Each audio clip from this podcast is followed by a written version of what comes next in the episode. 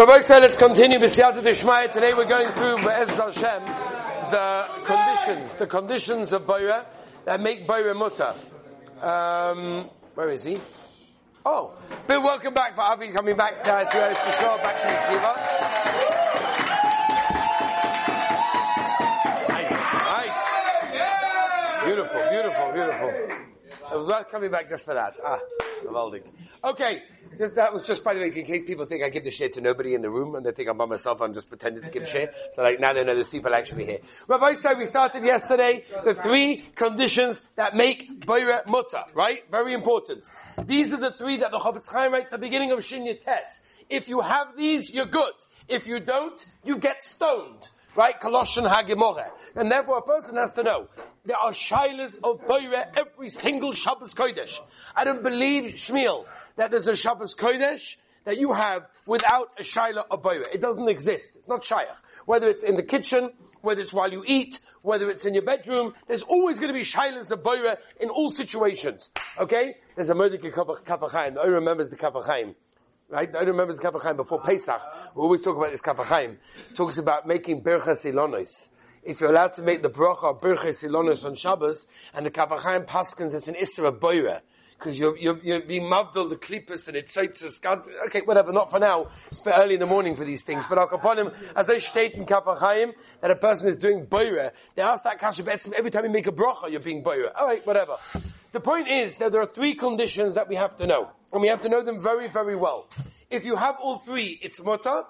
If you don't have, if you have two out of three, doesn't make a difference which one, it's going to be a. So let's go through them one by one. Number one, it's going to be miyad. For immediate usage, we will have to explain what means immediate usage. Okay, for example, just out of, out of example, a woman that uh, sets the table and then go, goes to meet her husband from shul will be over an issa da'oraisa. Simply because she takes a clump of silverware with, you know, forks, knives, spoons, whatever, puts everything down in its appropriate place, then goes to meet her husband in shul to come back with him. That's an Issa because that's not miyad. We'll talk about that. It has to be also biyad. It has to be with your hand. So now the kasha is, how am I allowed to go and take a spoon or a ladle or anything and take out some lokshin from the chicken, from the soup, uh, from the pot, when the Maisa, that's not miyad. That's not biyad, I'm sorry. That's not with my hand. How am I allowed to do that? And the third thing is oichel mitoich psoiles, the good guy from the bad guy. That is the general halacha. Now again, if you miss any one of these, you're over an issa If you have all three, then it's going to be mutter. Why lemaisa? Let's go to condition, I don't know which number, which order we went in, but it doesn't make it afkamina. Why is it that I need to take Ilan, the good guy, from the bad guy? Why can't I just take the bad guy out? What's the difference which way I do it? So, it's Mordecai Rashi. Rashi says that when you have a mixture, and in that mixture there's something that you do not like, something that you do not want at that specific time, so it's broken. And if it's broken, you have to fix it. So how do you fix it? You don't fix it by taking the ones you want, you fix it by taking the guy that you don't want. This way, I fix the mixture. Zugrashi, whenever I take out the bad guy from the good guy, that's boira, because that's how you fix up something that I don't want, a mixture that is not good. But the minute I take out the good guy from the bad guy, what did I do? La bravery, the Lashon of Rashi. Mimele, if it's not Boira, it's mutter, it's not pshat. We said this yesterday. It's not pshat that chas v'shalom, it's a loophole. This is not a loophole in halacha. This is, it's not boira b'chlal. It's not, it's not included in agdora of what boira is. Mimela. If a person takes the bad guy from the good guy, then avada and avada, that's going to be a problem. Now, by the way, just agav, many of you are probably wondering, why I'm not mentioning the Yerushalmi, because the Yerushalmi brings down, it's a Mavur, by the way, there's a Mashmos in Shulchan Aruch this way also, interessant. Oh, but the Yerushalmi brings down that the only way that you're really over on the Issa Daraisa is when you take all of the Issa, all of the bad guy out. If you leave some of the bad guy still in, you're not over. Right? So what's what's the, what's the svar? The svar is very poshut. If I have, for example, a bunch of bones in the herring, or a bunch of bones in the meat, chicken, whatever, and I let, take out one, but I've still got three in there, so I didn't fix it. If Boira means to fix, I didn't fix it yet. As I stated in Yerushalmi. So I wasn't over. Bavli is choylek, oh Allah are choylek on this, and Allah Maisa, even if I take out one bone, but there remains another 43 bones in there, it's still considered to be boira because I have in some way fixed up the mixture in that case. We also explained the bad guy doesn't mean necessarily only a bone or something similar that's unedible, but it can mean something that's wonderfully edible, but I don't like it or I don't want it at this time. That will consider to be a uh, uh, uh, that will be considered to be the bad guy. Now, this is something we, we mentioned a couple of times ago, but I just want to mention it again. Which guy is being removed? Let's take a simple case. I have a can of tuna, and I pour out the oil. Okay? Is the pshat that I'm taking out the oil, which means that's issa, because that we buy it, because I have a mixture of good and bad. I don't want the oil, I don't want the water, and I pour it out. That's going to be a shalabari deraisa. Or is the pshat that I'm holding the can, I'm holding the tuna, and lemaisa, I'm, I'm taking the good guy, which is the tuna. That bad guy's just leaving by itself. What's the shaila? Now that, by the way, is a major nafkamina. Sounds like it's a machoikas Mishnah Berurah and Shulchan Aruch Even if you look in the Tilla David, how he brings down the Shulchan Aruch it's not clear that he even learns that way.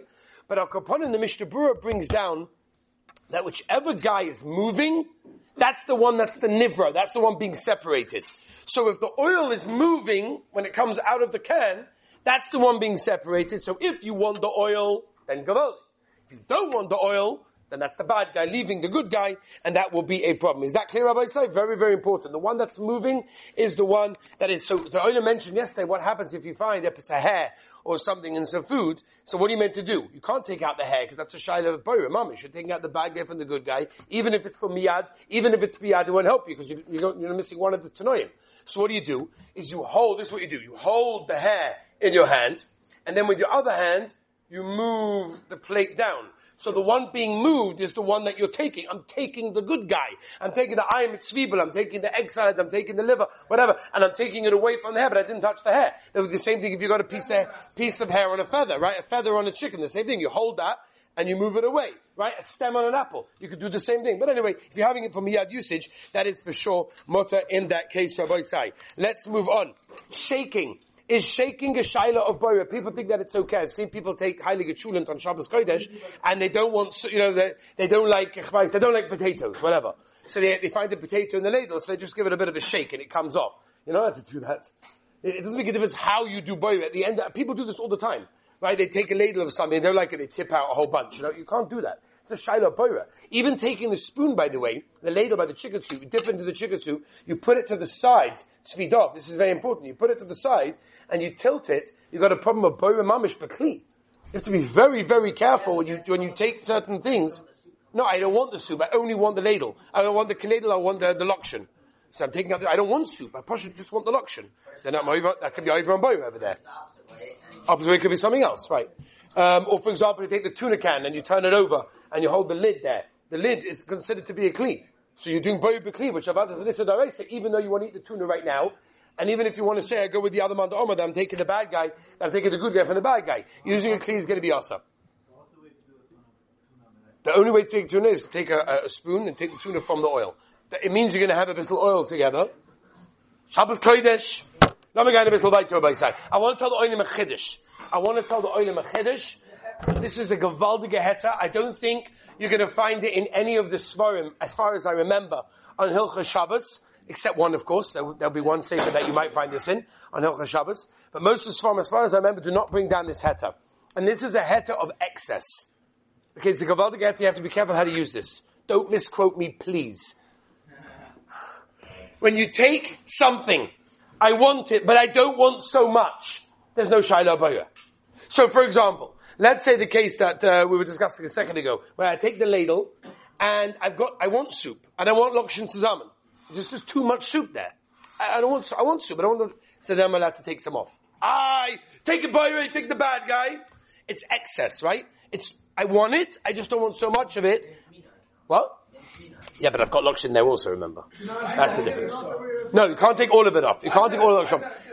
It's a big, big by the. Nissan Kavinet, for example, says Mr. Gemedes that says a person dips the challah into, into salt. And let's say he went in there too much. That is like a, a nice amount of salt on there. So what do you do? I want to shake it off. He paskins it could be a shaila of an Issa for a person to do that on Shabbos.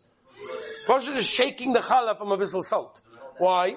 Now, if, according to what we're saying, if you want salt, but there's just too much, especially if the outer layer of the salt comes off, not the inner layer that's absorbed over there, that could be a heta in that case over there.